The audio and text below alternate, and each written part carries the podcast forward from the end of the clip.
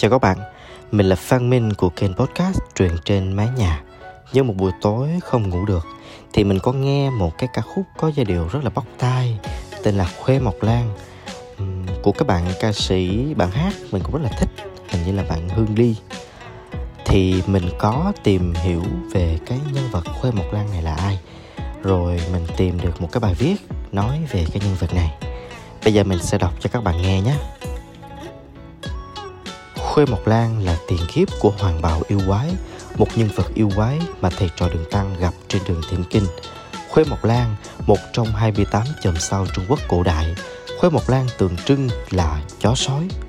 Khuê Mộc Lan là chòm sao thứ nhất trong số 7 chòm sao thuộc về Bạch Hổ ở phương Tây, tượng trưng cho kim của ngũ hành và mùa thu, cùng với sao khôi là thần chủ quản văn chương trí tuệ. Chuyện tình Khuê Mộc Lan Hoàng bào yêu quái với Bách Hoa công chúa. Hoàng bào quái và Bách Hoa công chúa có mối tình tiền kiếp trên thiên cung. Hoàng bào quái tiền kiếp là Khuê Mộc Lan, còn Bách Hoa công chúa là cung nữ thiên đình, tên là Thị Hương. Trong bản phim Tây Du Ký của Trương Kỷ Trung, Khuê Mộc Lan và Thị Hương yêu nhau nhưng luật trời nghiêm khắc không chấp nhận tình yêu nên Thị Hương với Mộc Lan hứa hẹn hạ phàm để kiếp sau làm một đôi phu thê dưới trần gian. Thị Hương đầu thai thành bách hoa công chúa của bạo tượng quốc. Khuê Mộc Lan trốn khỏi thiên đình, chiếm một núi rồi trở thành hoàng bào quái. Hoàng bào quái nhớ tiền kiếp nhưng bách hoa công chúa đầu thai nên quên đi ký ức. Còn vì vậy hoàng bào quái phải bắt cóc nàng về làm vợ. Cả hai chung sống được 13 năm và có với nhau được hai đứa con. Bách hoa công chúa dù rất sợ hoàng bào nhưng chung sống lâu ngày cũng có nghĩa phu thê Đến khi ba thầy trò đường tăng xuất hiện, Bách Hoa công chúa giúp đỡ đường tăng. Hoàng bào quái khi thấy Bách Hoa giúp đường tăng, giận dữ gặn hội vợ đã làm gì. Nhưng Bách Hoa công chúa nói dối là không có làm gì cả. Dù biết nàng nói dối, nhưng Hoàng bào quái vì yêu thương vợ mà nói rằng Bách Hoa của ta nói không có, tức là không có. Thầy trò đường tăng báo tin cho vua cha là nàng vẫn còn sống rồi hoàng bào quái bị Tôn Ngộ Không đánh bại, Thiên đình gọi hoàng bào quay về trời. Vào đúng lúc chia ly, Bạch Hoa công chúa nhớ lại ký ức tiền kiếp đau khổ chia tay hoàng bào quái, Quay về trời, làm trở lại làm Khuê Mộc Lan. Khuê Mộc Lan từ trên trời dõi theo Bách Hoa dưới trần gian. Bách Hoa nhớ phu quân và hẹn kiếp sau lại nên duyên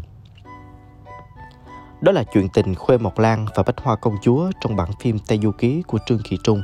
Còn trong bản Tây Du Ký năm 1986 thì tình tiết này bị rút gọn, không có nhiều điều để nói.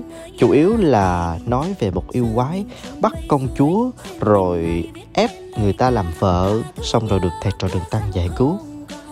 Còn trong nguyên tác Tây Du Ký của nhà văn Ngô Thừa Ân thì đúng là Hoàng Bào Quái và Bách Hoa Công Chúa có duyên nợ kiếp trước nhưng không kể chi tiết là hai người yêu nhau thật hay chỉ là tư tình lén lút rồi sợ bị phát hiện nên trốn khỏi thiên đình. Hoàng bào sau khi trở về trời bị phạt đốt lửa cho Thái thượng lão quân, sau đó trở thành Khuê Mộc Lan.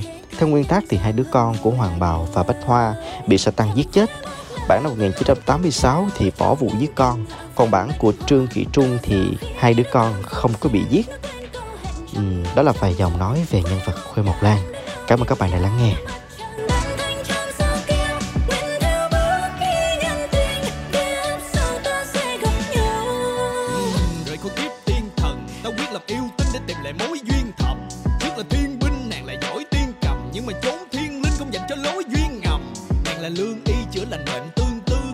Cả lương chi khi gần ngàn nó nương tử. Từng chẳng giấu gì ta đã biết cái tâm thư kể về một người con gái trở thành một câu chuyện bất tử. Biết lấy gian sơn và ta ví như họa. Ta đổi lấy nụ cười, nàng cứ tựa như hoa.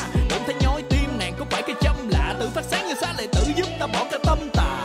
Tại sao ngập ngừng trước giọt lệ giai nhân? Ta quyết chiến thiên địa nếu duyên này ai ngăn. Nàng vẫn độc đinh, ta cũng là trai tân kết. Đôi sinh ra hài tử, đặt tên là khai tâm. Woo!